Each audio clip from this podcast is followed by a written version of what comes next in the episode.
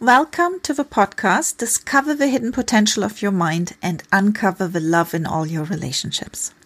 My name is Angelica and I'm your host. I'm a belief change coach and a relationship coach. And I don't know about you, but one of the topics which is always fascinating to me is what makes for a fulfilled life. So let me ask you a question. If you were to die tomorrow, what do you think your biggest regret might be? Do you think it would be not having worked more or not having made more money? Or do you think it might be something else? I guess you figured it might be something else, right? And in fact, the five biggest regrets that people have expressed at the end of their life are number one, I wish I had the courage to live a life true to myself, not the life others expected of me. Number two, I wish I hadn't worked so hard. Number three, I wish I had the courage to express my feelings. Number four, I wish I had stayed in touch with family and friends. And number five, I wish that I had let myself be happier. And there's a clear link, a correlation of happiness and spending time with family or close friends. Deep, nurturing connections, love, laughter, support, acceptance are all factors in our experience of happiness. So, spending time with a loving partner, or if you don't have one, with family members, people you feel close to, that has the effect to increase your happiness. And there's a very interesting study, one of the longest studies on happiness, and that's the Harvard Study of Adult Development. For 75 years, so that's several generations of researchers, the life of 724 men were tracked. And these men were from two very different walks of life.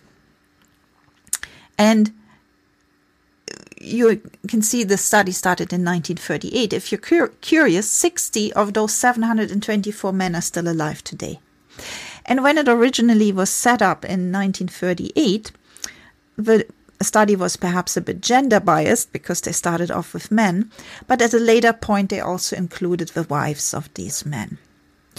And one group of the participants in the study were Harvard students who almost, almost all went to serve in World War II after college.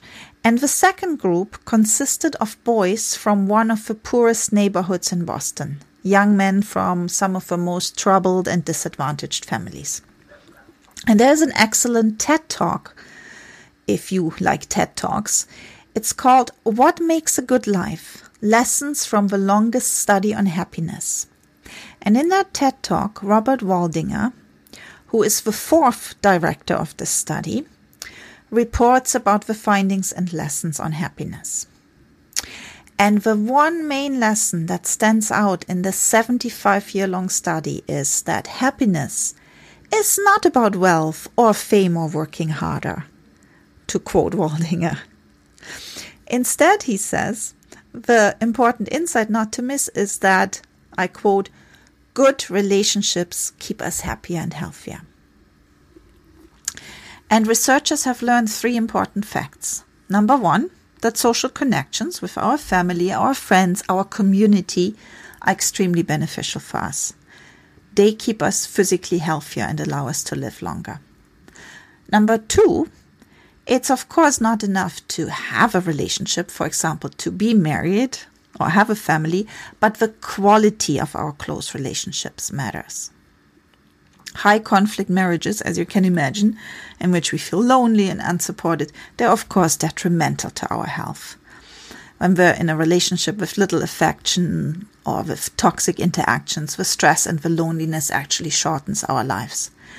But living in the midst of good, warm relationships, that is protective for us and keeps us living longer. The Harvard researchers found that they could predict, based on the relationships people were in during their 50s, how healthy they would be at age 80.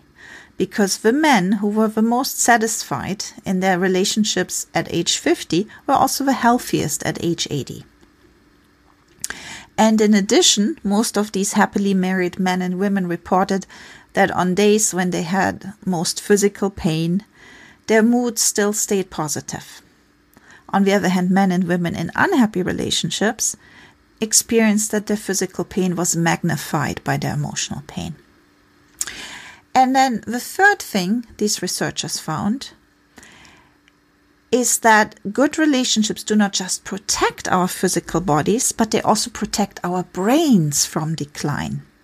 There was a clear correlation about being in a securely attached relationship in your 80s and memory loss.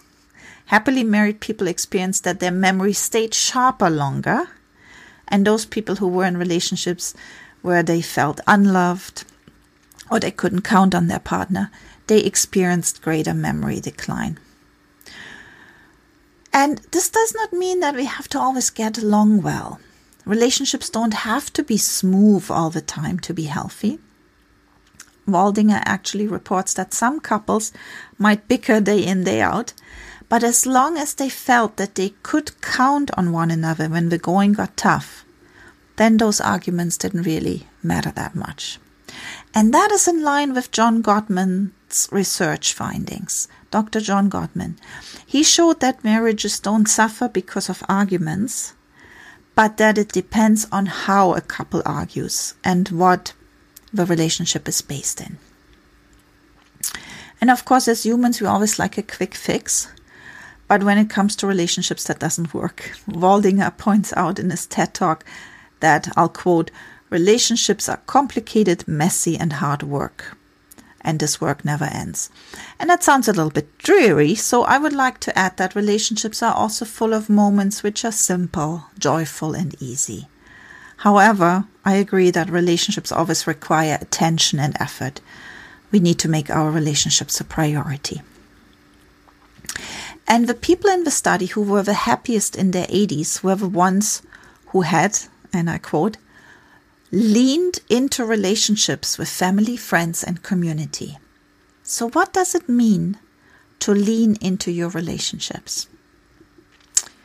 Well, it starts with making time for family and friends, or doing something new together with a loved one, or reaching out to that family member you haven't spoken to in years.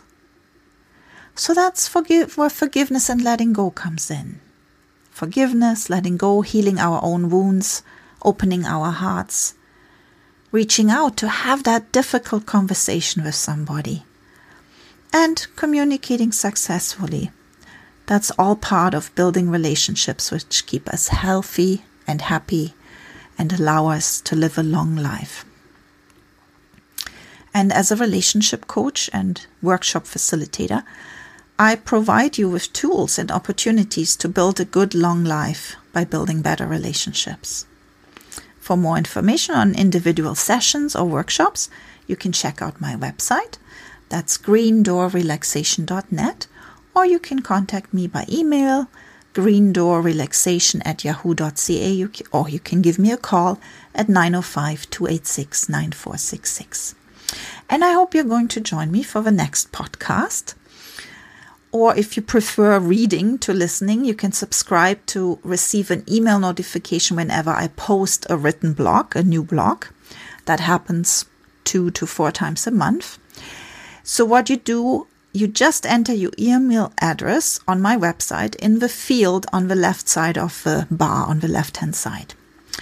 And I thank you for listening and thank you for your support. Have a wonderful day.